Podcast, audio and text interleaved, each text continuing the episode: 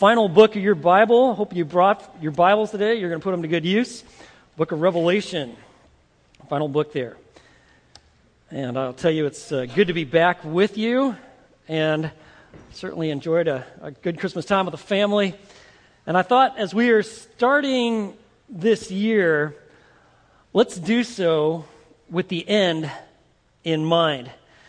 Now, in January of 1961, there was an event that uh, was rather surprising. This is just a few days before John F. Kennedy uh, took, was inaugurated as the President of the United States. Just a few days before that event, uh, he actually invited Billy Graham to come and spend a day with him in Key Biscayne, Florida.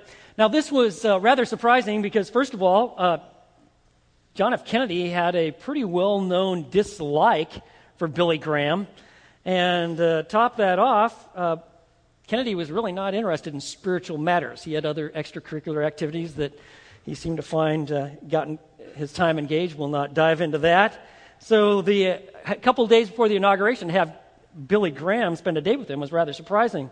They went golfing at Key Biscayne, and then uh, on their return back from their golf trip in this white convertible Cadillac as they're making their way back to their hotel, just Billy Graham and Kennedy. Kennedy pulls over to the side of the road, turns the car off, and he looks Billy Graham in the eye and he asks him this Billy, do you believe that Jesus Christ is coming back to earth one day? Billy Graham said, Yes, Mr. President, I certainly do. And listen to what Kennedy said. Then why do I hear so little about it? The return of Jesus Christ, we could say, is probably the best kept secret in the world. No one is talking about it. Uh, it's never in the newspaper, never in the news. When you're checking the web out and you're checking to find out what's going on, you never hear about it. It's never referenced. In fact, most Christians don't reference or even think about the fact that Christ is returning. And that's rather shocking and surprising because the Bible gives so much attention to it. You and I, we need to have a very strong working knowledge of what theologians call eschatology, end times. Let me just give you a few reasons why. Um, you need to have a good knowledge of the end times because it's a dominant theme in the Bible. Do you know how much your, of your Bible is prophecy? A quarter of it. One quarter. And the whole idea of the return of Christ gets a lot of press. In the Old Testament, there are over 1,800 references to the second coming of Christ. In the 260 chapters of the New Testament, there are over 300 references to the Lord's return specifically.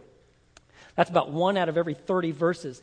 In the uh, 26 book, 27 books of the New Testament, 23 of them give the focus of the return of Christ a lot of press. It's a major theme. So you could kind of think of it this way.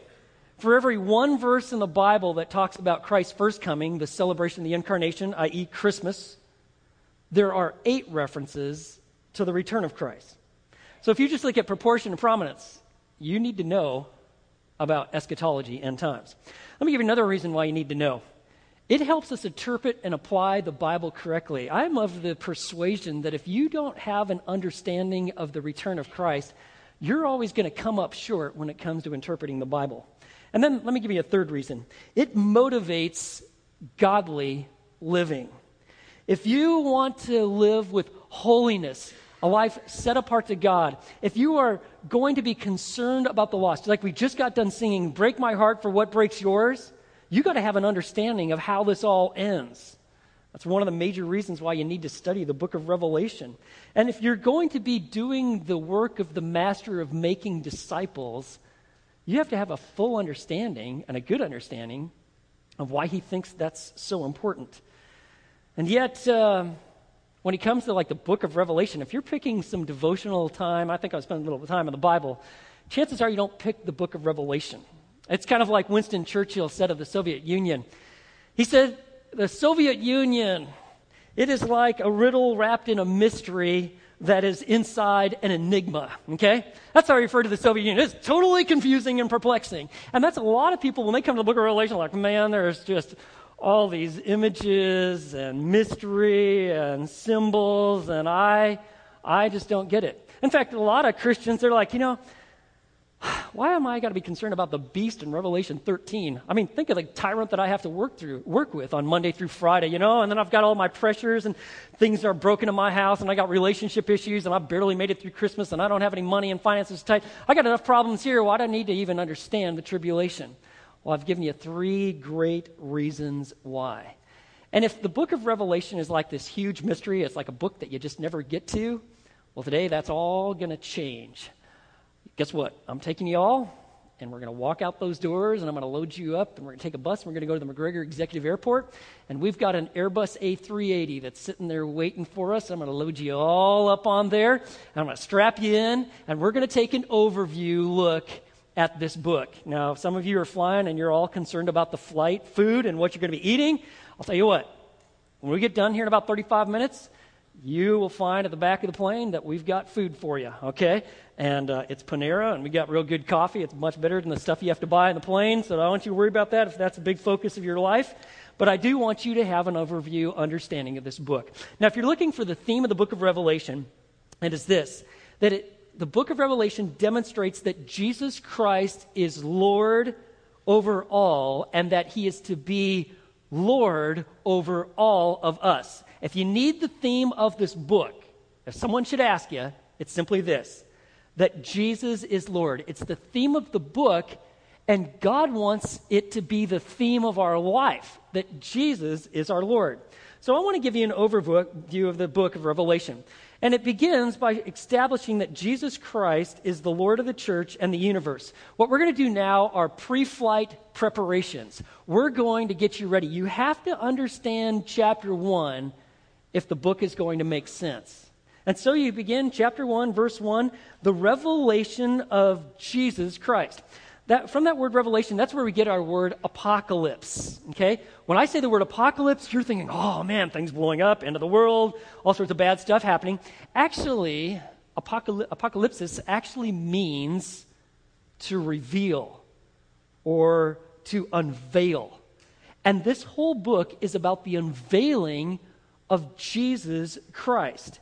And notice what he says, which God gave him to show his bondservants the things which must soon take place, and he sent and communicated it by his angel to his bondservant John. Notice who the book is written to. Did you see it? Bondservants. Bondservants of Christ. If you don't see yourself as a servant of Christ. And a bondservant is one who is completely assigned all of his rights over to his master. Then this book probably doesn't draw a lot of attention from you. In fact, if you haven't settled that issue yet of who is the Lord of your life, then you're at times kind of playing the mini God rule. You think you're in charge, but there is great freedom to know that we are completely given over to the Lord, that He is the Lord of our life. And when we do, the scriptures like come alive because this is the word of the Lord, it's the word of God. So it's written to the bondservants about what is about to take place. And notice what he says, verse 2 who testified to the word of God and to the testimony of Jesus Christ, even to all that they saw. Now, I am fully aware that there are all sorts of different views on how to interpret the book of Revelation. Okay? I know that. But from my years of study, I would like to humbly submit to you uh, my understanding of this book, what I believe this is, un- unveiling. Now, let me give you just a thumbnail sketch of the end times. This is just a thumbnail sketch. Uh, you would find at the back there we have more notes, and we actually have this chart uh, back there. But just so you have just kind of a brief overview, we are in the church age. It is the church on the earth. And that's kind of fitting in with Revelation 1 through 3. The next major event on God's prophetic calendar, it is what is called the rapture. It is God actually removing his saints from the earth. This is the next great event. It's actually spelled out in great detail, 1 Thessalonians 4 13 through 18, where God is going to remove his saints because why? God has not destined his people for wrath, but for obtaining salvation in Christ Jesus. 1 Thessalonians 5 9. So God pulls out his saints. That, what they're going to be doing, they're going to then be with the Lord. There is going to be the judgment seat of Christ, where it's not a judgment on whether or not you stay in heaven, because if you know Christ, you're united with him forever, eternally. But it is a judgment in terms of reward and responsibility in God's future kingdom reign, where Christ will reign on the earth, and in eternity. Now, that's going to take place for seven years. While that's taking place in heaven, on the earth is this seven year period of tribulation. You see that? That corresponds with chapters 6 through 18 of the book of Revelation. And then the great event of history where Christ returns. It is the marriage of the Lamb. Christ returns to the earth. He slays his enemies, and then he establishes his thousand year reign or his millennial kingdom on the earth. Revelation chapter 20. After this thousand year reign, Satan is going to be loosed. He is going to have one final rebellion. God is going to completely destroy that rebellion and assign Satan to the lake of fire. Then you have the final judgment where God judges every unbeliever. And then you have the eternal state, the new heavens and the new earth, Revelation 21 and 22. That's it in a nutshell. So let me then just kind of walk you through this book. You need to know something. You will be blessed. There is going to be great joy, spiritual riches that come by studying this book. Look at verse 3. Blessed is he who reads and those who hear the words of the prophecy and heed the things. You hear it, it has the idea that you understand it and you process it, but you heed it. It literally means that you obey, you follow through, you, you listen and you understand and you apply. Blessed are those who heed it. Now, you and I need to know about this book. You see, Revelation is like this it has been referred to as the grand central station of the Bible because all of the trains come into this final book. So, all the promises and, and events that take place, covenants that are given, all the way back in Genesis, they find their fulfillment in the book of Revelation. So, for instance, in Genesis chapter 12, God promised Abraham, I'm going to give you a land, I'm going to make you a nation, and you are going to be an eternal blessing to all the peoples of the earth. Messiah is going to come through the line of Abraham. Now, in order for that to be a complete fulfillment, you have to have a literal understanding of the book of Revelation. God hasn't given Israel the full scope of the land that he has actually described, but he does so in the book of Revelation.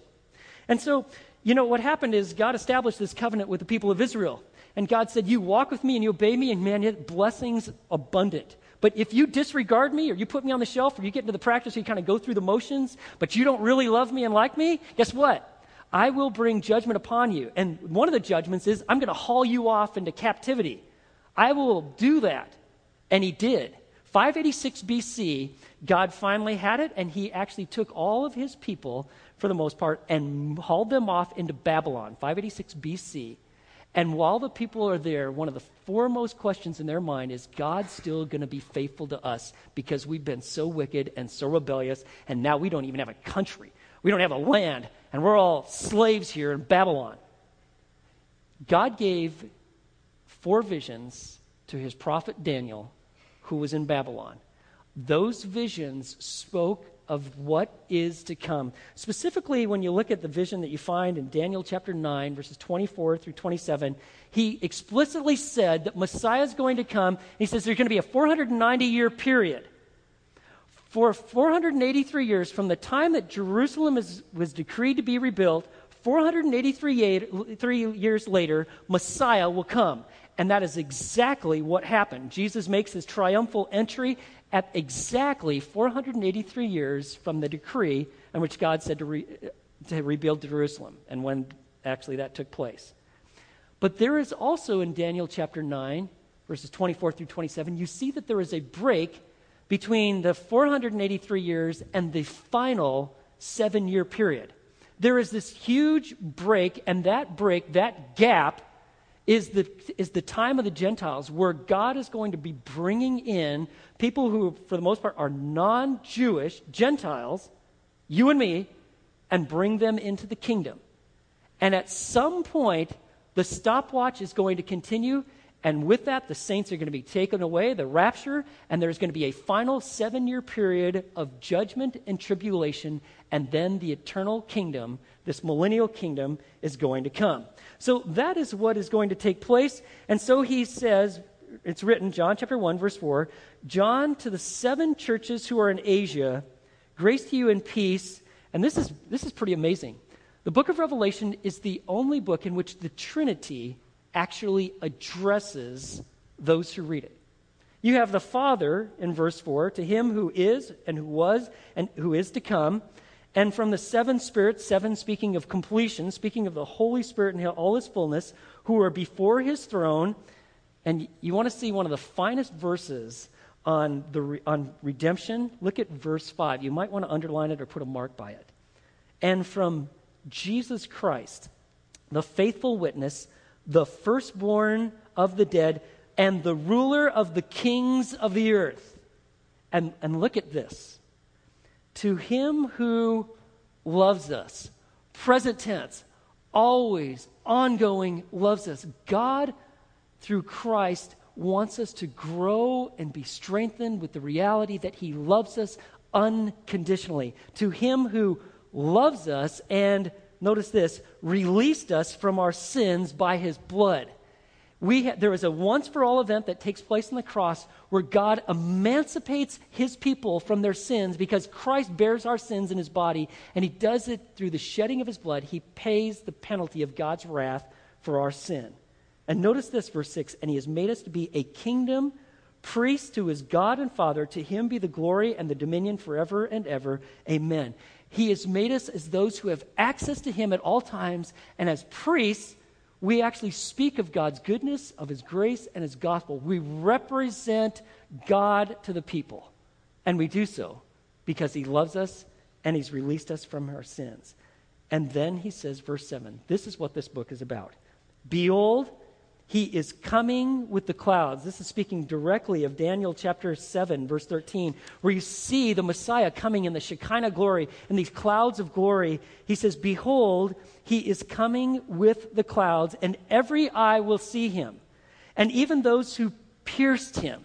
This is taken from Zechariah chapter uh, 12, verse 10, where it speaks to the fact that they will look upon him whom they have pierced. This isn't the four Roman soldiers that actually physically crucified him. This is speaking of the Jewish people who saw that he was put to death. They will then see him. They will look upon him whom they pierced and see that this is the promised one of the Old Testament. And they will mourn. Notice what it says and, and they, they will look upon the, him whom they pierced, and all the tribes of the earth will mourn over him. So it is to be. Amen. And then Jesus speaks I am the Alpha and the Omega, says the Lord God, who is and who was and who is to come, the Almighty. I am the Almighty One. I see the beginning from the end. I am the eternal God, and I can speak with full authority about what is to come. And so we have it. Let me tell you what takes place. Verse 9. John writes, I, John, your brother and fellow partaker in the tribulation and kingdom and perseverance, which are in Jesus. I was on the island called Patmos because of the word of God and of the testimony of Jesus. Now, if you're thinking like, hmm, Patmos sounds like kind of a nice place, maybe it was the Bahamas or something like that. Actually, not. Patmos was the Alcatraz of the ancient world. And what takes place under the reign of Domitian, he is the Roman emperor. He took this whole idea of being God and having people worship him really seriously. So seriously that it was required of all Romans and all citizens of the empire to once a year bow down, worship him, and call him the Lord God. Most folks didn't have a problem with that. You know, is that what I need to do? All right, I can do it. But if you're a Christian, and you truly know the Lord and the King of Kings, that is a major problem. And Christians wouldn't bow. And if you think you're God, how are you going to handle that? How do you think Domitian's going to handle that? Well, he turned up the heat and a massive persecution took place. The last living apostle, John, he made him an example. And even though John is an old man at this point, in 95, 96 AD, John is then sent to Patmos in exile. He works at a mine. And so this is when it takes place. In 95, 96 AD, all of the church fathers all support this date as to when this event takes place of this revelation. He says, I was on the island of Patmos because of the word of God and the testimony of Jesus, I wouldn't bow down. I believed. And friends, get ready. In our country, one day you're going to have to stand. You're going to have to figure out who's God of your life, and you're going to bow down, or you're going to, no, my allegiance with the Christ. And he says, verse 10, I was in the Spirit on the Lord's day, and I heard behind me a loud voice, like the sound of a trumpet. It's all of a sudden this loud voice comes blurring through. It's verse 11, saying, Write in a book what you see and send it to the seven churches. And he lists those seven churches. And he, verse 12, then I turned to see the voice that was speaking to me, and having turned, I saw seven golden lampstands, which are referring to these seven churches.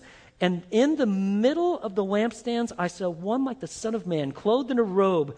If you want to see Christ in his glory, reaching to the feet and girded across his chest with a golden sash, and his head and his hair were like white, like white wool, like snow, and his eyes were like a flame of fire, and his feet were like burnished bronze when it has been made to glow in a furnace, and his voice was like the sound of many waters. And in his right hand he held seven stars, and out of his mouth came a sharp two edged sword. His word literally pierces and cuts. And his face was like the sun shining in its strength. In verse 17, when I saw him, I fell at his feet like a dead man. This whole, you know, these people that are writing about their kids going to heaven or they've taken a little trip to heaven and playing around with cheeses and bubbles and all that sort of stuff, that's all nonsense. Because if you really saw the living Lord, you respond where your body literally falls to the ground if you see him for who he is. And he fell on his I fell to, at his feet like a dead man. And look at this, verse 17. And he placed his right hand on me. You want to see the love of the Savior? You know, John was one of his closest disciples. He, Jesus places his pierced right hand on him, saying, Do not be afraid. I am the first and the last. I am the living one, and I was dead, and behold, I am alive forevermore. And I have the keys of death and of Hades, and this is what I want you to do. I want you to write. Verse 19, therefore, write the things which you have seen, Revelation chapter 1 I want you to write these things that you've seen and the things which are, chapters 2 and 3, about the churches and the things which will take place after these things. I want you to write what is about to take place. So now we're ascending. In chapters 2 and 3, what you find, these are seven letters to the seven churches that he lists in verse 11. You need to know that God knows intimately the details of each person and of the spiritual health of each church. Like he knows the condition of Fellowship Bible Church. And so you actually know that he deeply cares about the spiritual vitality of every church. He has these letters written specifically to each one of these churches. He where he commends them, he corrects them, he counsels them. The first one is to the church at Ephesus. John had actually been serving there as a pastor for 25 years before he was sent into exile. And in chapter 2, verses 1 through 7, he said, You're doing a lot of great things, church at Ephesus. You just got one major problem. You've left your first love, verse 4. That's why I want you to repent. I want you to return. And I want you to remember the deeds that you've done at first. The book uh, continues, chapter 2, verse 8, where you have the church at Smyrna. This is one of two churches that received no condemnation. And they're told, keep your perseverance. Look at the end of verse 10. He says, Be faithful unto death, and I will give you the crown of life. You stay faithful. The next church is the church at Pergamum, and that begins in verse 12 in chapter 2. They lost their purity morally. The next one is the church at Thyatira, verse 18. They had lost their parameters doctrinally. They were doctrinally confused. Does that matter to Jesus if you actually have good theology? Absolutely. Any questions? Just read that letter. That ought to fix matters for you. And then, chapter 3, verse 1 through 6, is the church at Sardis. They had completely lost their purpose, they didn't know why they existed. Jesus addresses it. Then you come to the church at Philadelphia. This is also the other church that receives no condemnation. This church hadn't lost its passion, it was moving forward. And Jesus says something that's very important. Chapter 3, verse 10. He says, Because you have kept the word of my perseverance, I also will keep you from the hour of testing, that hour which is about to come upon the whole world to test those who dwell on the earth. He's saying, I'm going to keep you from it. I'm not going to keep you through it. I'm not going to keep you in it. I'm going to keep you from it. I'm going to take you away. And again, this is a reference here to this, this snatching away, this rapture, where he says to the church of Philadelphia, You are consistent, and you're trusting me. I'm going to take you out of this world. And then the final letter is the, it's, it's one that, unless you want to be deeply convicted, maybe you want to avoid it. It's the letter to the church at Laodicea. This is the church where that become so self sufficient that they were spiritually complacent. You need to know something. Greed and God both can't be Lord of your life. Only one. Who's it going to be? And Jesus addresses that issue. And every one of these letters ends with the same phrase. Look at it, verse 22 in chapter 3. He who has an ear, let him hear what the Spirit says to the churches. Listen to me. Can you hear me? If you can hear me, heed these things. Listen and let him hear what the Spirit says to the churches. Well, now we are airborne. When you hit chapters 4 and 5, you're going to see Jesus Christ is the Lord of heaven. You want to see what does it look like in heaven? Well, you got a glimpse of it. Chapters 4 and 5. You don't have to imagine, you don't have to create things. You just need to read your Bible. Because in chapters 4 and 5, you actually see this vision of heaven. And it's from this point forward that John is going to be taken up, and it's from this point that he is going to actually view all these divine transactions. He's looking through the court of time, through the halls of history, into the canyon of eternity, and he's seeing the events that are going to take place because Jesus wants him to record these things so that his people will know. That will not neglect the book, but will actually know with certainty what is to come. And I'll tell you this you're going to see tremendous worship where they're saying, Holy, holy, holy is the Lord. They bow down, they worship Him. And that is because this we worship God to the degree that we see His worth. If you don't really see the value of Jesus, you're not too enamored with Him, that all explains why there's not a whole lot of worship in your life. But on the other hand, when you see His greatness, the goodness of His salvation, His grace, His power, His strength, His love, it leads to tremendous worship in this life and especially in the life to come. The greater our vision of God, the greater our worship of Him will be. Now, there is a problem in heaven, though, and that problem is this there is this scroll, and it has seven seals. It is the title deed of the earth, and there is no one found who is worthy enough to, to open it. In fact, that's what it says in chapter 5, verse 4, and there is this weeping that is taking place.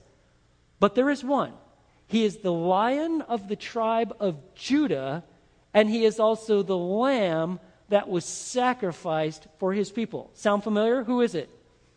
It's Jesus. It is the Son of God. He is the lone one who is worthy to receive the scroll because the earth belongs to him. And so he receives the scroll, and you find that there's just amazing, unparalleled worship as they're worshiping around the throne and they're coming to him and they're praising him because he has this book. And I mean, you can actually see it. Verse 12 in chapter 5 Worthy is the Lamb who, that was slain to receive power and riches and wisdom and might and honor and glory and blessing.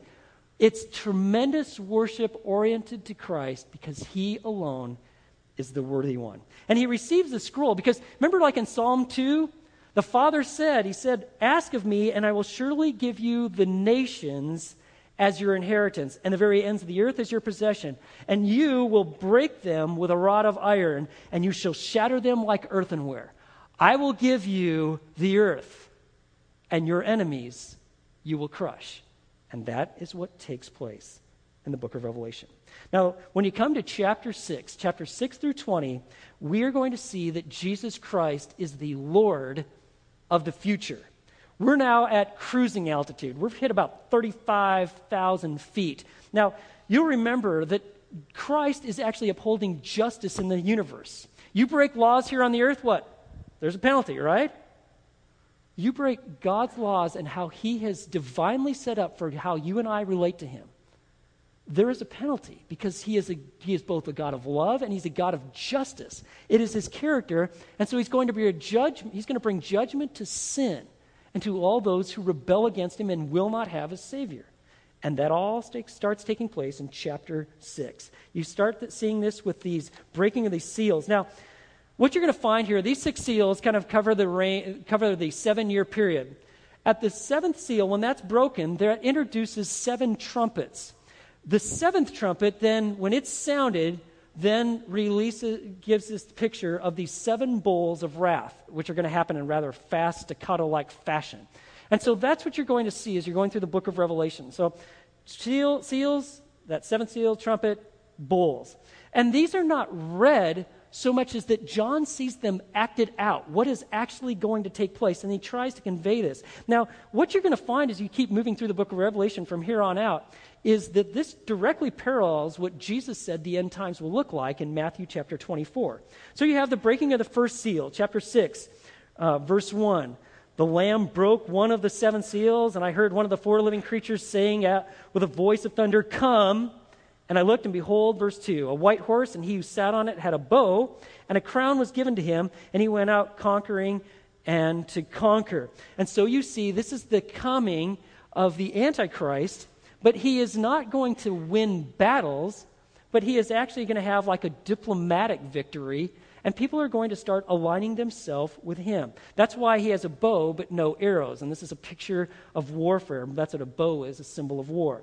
And then you have the fighting, the second seal, you're going to have fighting throughout the earth. And the third, famine in the world. Fourth seal, there's going to be a fatality of, the, of a fourth of the people, chapter 6, verses 7 through 8.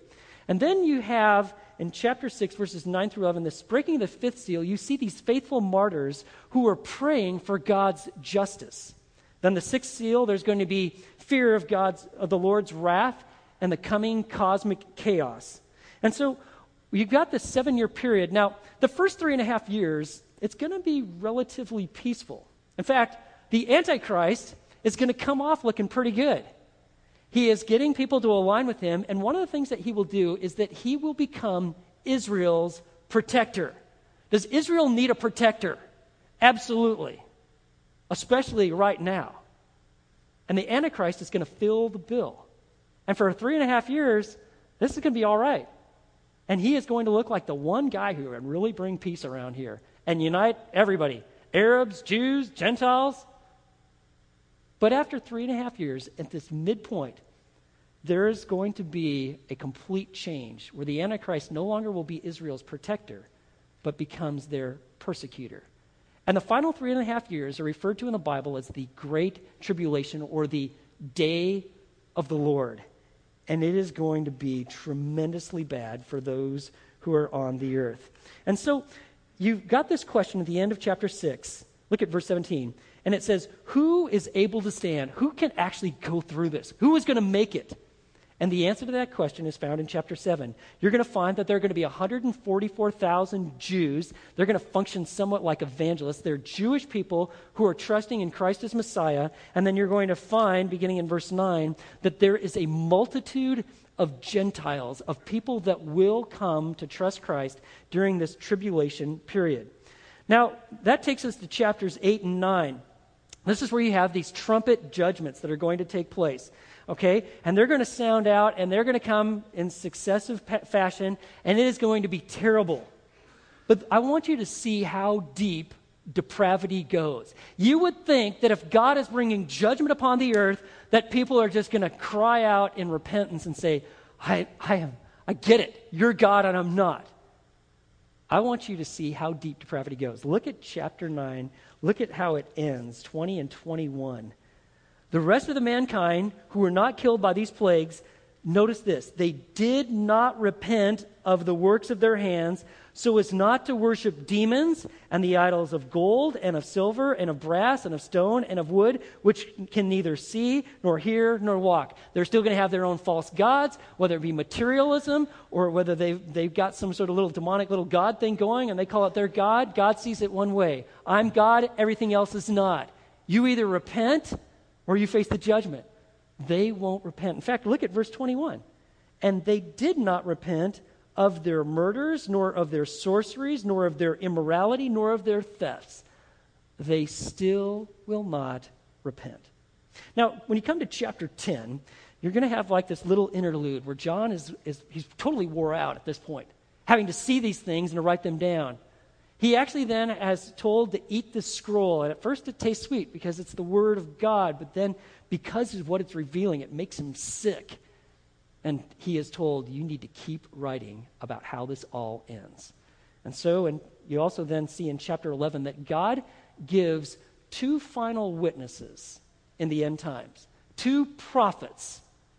These two prophets are going to warn of all the judgments of the, that come and plead with people to accept the eternal gospel and to believe in Christ. And the world is going to hate them. In fact, they're going to try to kill them. But they will never be successful because God protects them. And that is until at the end of the three and a half years where they are, excuse me, actually successful in killing them. And they lay there dead in the street for three and a half days.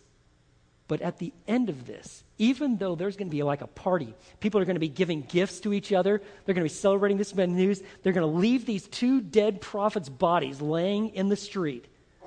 Then, three and a half days later, look at verse 11. The breath of life from God came into them, and they stood on their feet, and great fear fell upon those who were watching them, and they heard a loud voice from heaven. Every TV station is got this in tune. Everybody is seeing this. They hear this loud voice, Come up here.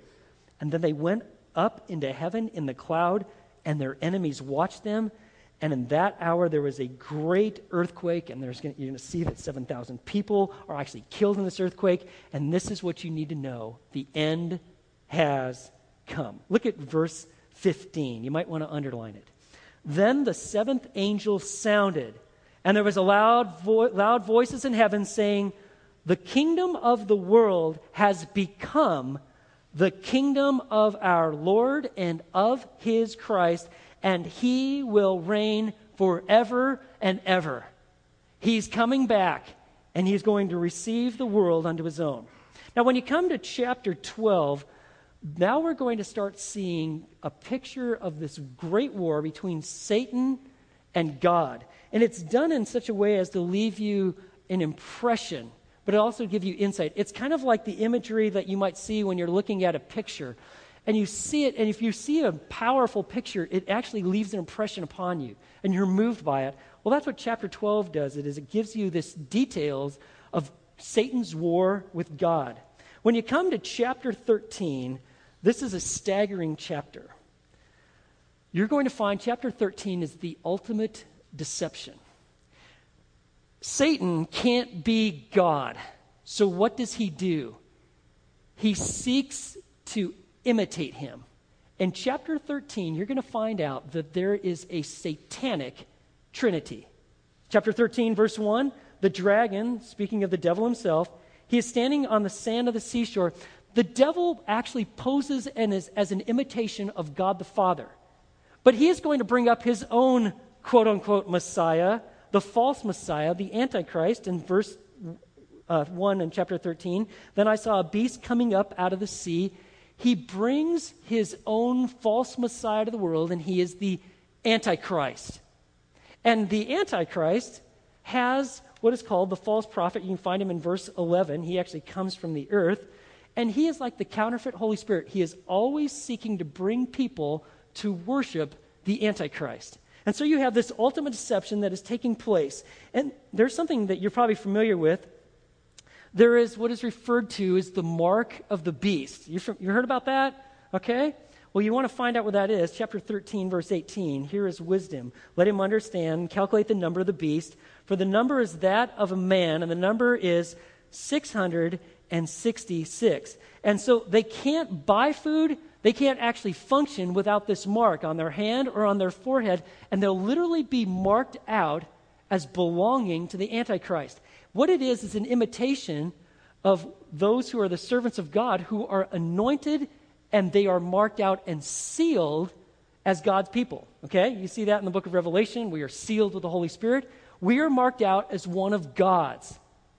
Well, the Antichrist is going to mark out those who belong to him. It is the ultimate deception, and there is going to be a world that is going to go along with it. Well, chapter 14 in the book of Revelation is the ultimate reality. If you want to see God for who he really is, you see him. Chapter 14, you see that he's redeeming his people. You see that he is the God who reveals the eternal gospel. Look at chapter 14, verse 6. And another angel flying in mid heaven, having an eternal gospel to preach to those who live on the earth God is always giving the eternal gospel to people that they will trust in Him and Him alone. He's the creator of the world and of the universe, and He's calling people to know Him, to live as they're created, to trust Him, to live with Him. But you're also going to find that God is the one who's going to recompense His enemies, and you find that at the end of chapter 14, verses 9 through 20. That takes us then to chapter 15. This is it. It's over. All of a sudden, the chronology is going to pick back up. Chapter 15 introduces these seven bowls of wrath. Chapter 16 actually then are the final judgments that happen at the end of this seven year tribulation, and they are poured out. Literally, God's wrath is finally, completely poured out on the earth. You'll find in verses 13 through 16, there is a reference to Armageddon, and I'm sure you've heard about Armageddon. It literally is Har. It speaks, Har, it means hill in Hebrew, or mount. It is the Mount of Megiddo. This is the plain. What is going to happen is that even though the Antichrist has risen to world power and supremacy, there are other leaders in the world that aren't going to like this so much, and they're going to decide to try to take him on. And they are going to gather together. You're actually going to find in chapter 16, verses 13 through 16, that this is demonically driven. And they are going to gather to fight him. But what has happened is like Antichrist is then going to have all his enemies in one spot, a great place to annihilate him. But hold on. You're going to find out what kind of annihilation, what kind of war is going to take place. With this, then there is just then this another break for you to see the wickedness of the world. It's referred to as Babylon, and you'll find it in chapter 17 and 18. Babylon is both a city and a system. Chapter 17 talks about its religious and political aspects. Chapter 18 talks about its commercial aspect. It's about materialism, but it's got a sense of spirituality, and you're going to find its end. And so, because it is so important that you understand why God is bringing judgment to the earth, there is these scenes given in chapter 17 and 18 where you can actually see just that. Well, that brings us to what we could call probably the most climactic, striking chapter of the Bible. The most dramatic event in human history is recorded in Revelation 19. Every Christian ought to be familiar with this chapter because this is when Christ returns. It is the final capstone to the death and the resurrection of Christ. He promised, I am coming back, right? Chapter 19 is his return. He comes back, and with him are coming all of the saints, all of his people. And you actually see that they're riding on white horses in Revelation 19, verse 14. And if you're like, whoa, time out. Man, I'm not so good at riding horses. You know, last time I did that, I got I fall off, and uh, you know, I'm from Texas, and if I'm a Texas Christian believer, I'm going to make everybody look bad if I fall off that horse, right? Let me tell you, you don't have to worry about that. He's got it all under control. You're not going to fall off but you are coming back. And if you feel like, I'm not much of a fighter, I couldn't ride a horse and hold a sword at the same time, you don't have to worry about it. Because we're coming back with the King of Kings. And he literally, you, you can read it in verse 15, from his mouth comes that sharp sword. He literally, with his word, just like he killed 185,000 Assyrians, he literally will destroy his enemies that are gathered at Armageddon. They were gathered to take on the Antichrist. And God has now all of his enemies all together, and he brings final destruction to them. And so you see him coming back, beast and the false prophet. They're thrown into the lake of fire. Chapter 20, then, is the millennial kingdom, this thousand year reign of Christ. The Satan is bound for a thousand years. If you're like, how do we know that it's a thousand years? All you have to do is count. Six times in seven verses in Revelation 23 1, 1 through 7, he says, A thousand years, thousand years. There is a thousand year reign of Christ on the earth. And it's going to be pretty good. And we're going to be here.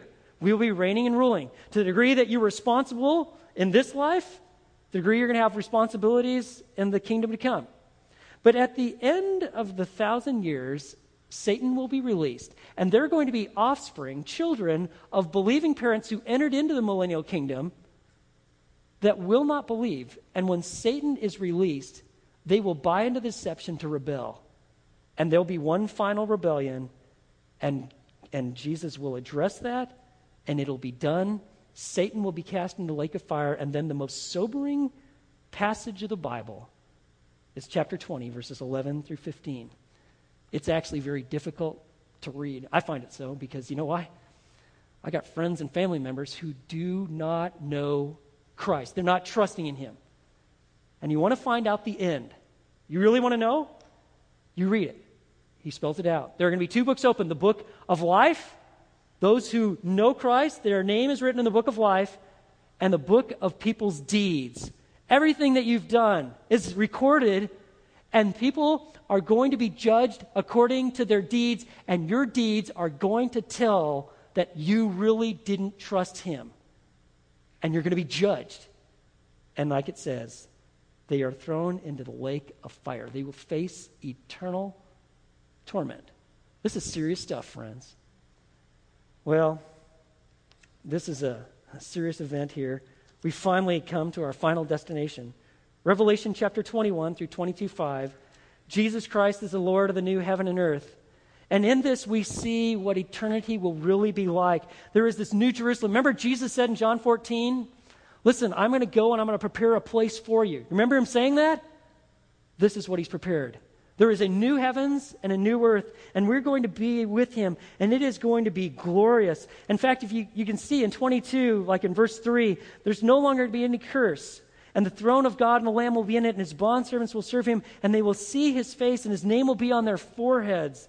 And there will no longer be any night, and they will have no need for a light or a lamp, or the light of the sun, because the Lord God will illumine them and they will reign forever and ever. There are no tears in heaven, but there is unending joy in the presence of the very one that we're worshiping today. And that is the new heavens and the new earth. And let me tell you, in, in our, if our life is in Christ, then heaven, the new heavens, the new earth, this is our home. Well, that takes us now back to earth. Chapter 22, verses 6 through 21, the book closes this way. God makes his final appeal to humanity. Jesus Christ is the Lord of the present. God's final words to a fallen world are this You come to me. The most essential question of life is Will we come to Christ? And so we find the ending, the conclusion, the final world, word to this fallen world is come. The book ends where we must begin. Look at 22, verse 17. The Spirit and the bride say, Come.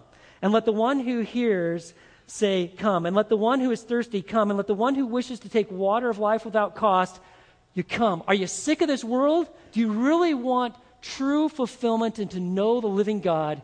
You absolutely must come to Christ. And how it must be is this that the Lord over all is to be the Lord over all of me. And when Christ is the Lord over all of you and me, it changes our priorities, our perspective. It changes what we do with our finances, how we raise our kids, what we do with our time. We go out and share our faith. Why? Because we know the end and we know that we've been commissioned with this to go to make disciples of all the nations. We're involved in discipleship. We want people to grow deep in Christ. We're not playing church because we are the church and Christ is our Lord. And everything changes because of that reality. And so I'll close with this. C.S. Lewis, in his book, The Joyful Christian, wrote about the value of being heavenly minded. Hope is one of the theological virtues. This means that a continual looking forward to the eternal world is not, as some moderns think, a form of escapism or wishful thinking, but one of the things that a Christian is meant to do. It does not mean that we are to leave the present world as it is. If you read history, you will find that the Christians who did the most for the present world were just those who thought most of the next. It is since Christians have largely ceased to think of the other world that they have become so ineffective in this one. Aim at heaven, and you'll get earth thrown in. Aim at earth, and you will get neither. These are good re- words to remember as we live in light of the return of Christ. Let's pray. Lord, thank you for the power of your word, how you have pulled back the curtains of heaven that we might see the sovereignty of Christ, the reality of how bad we need the gospel. And if there's someone here who's not trusted him, right now, would they turn from sin and trust Christ alone, that they would believe? And Father, for all of us who know him, May we live in light of his return. May we think regularly of the goodness, the greatness, and the power and the return of our Savior. Amen. Lord Jesus, come. Amen.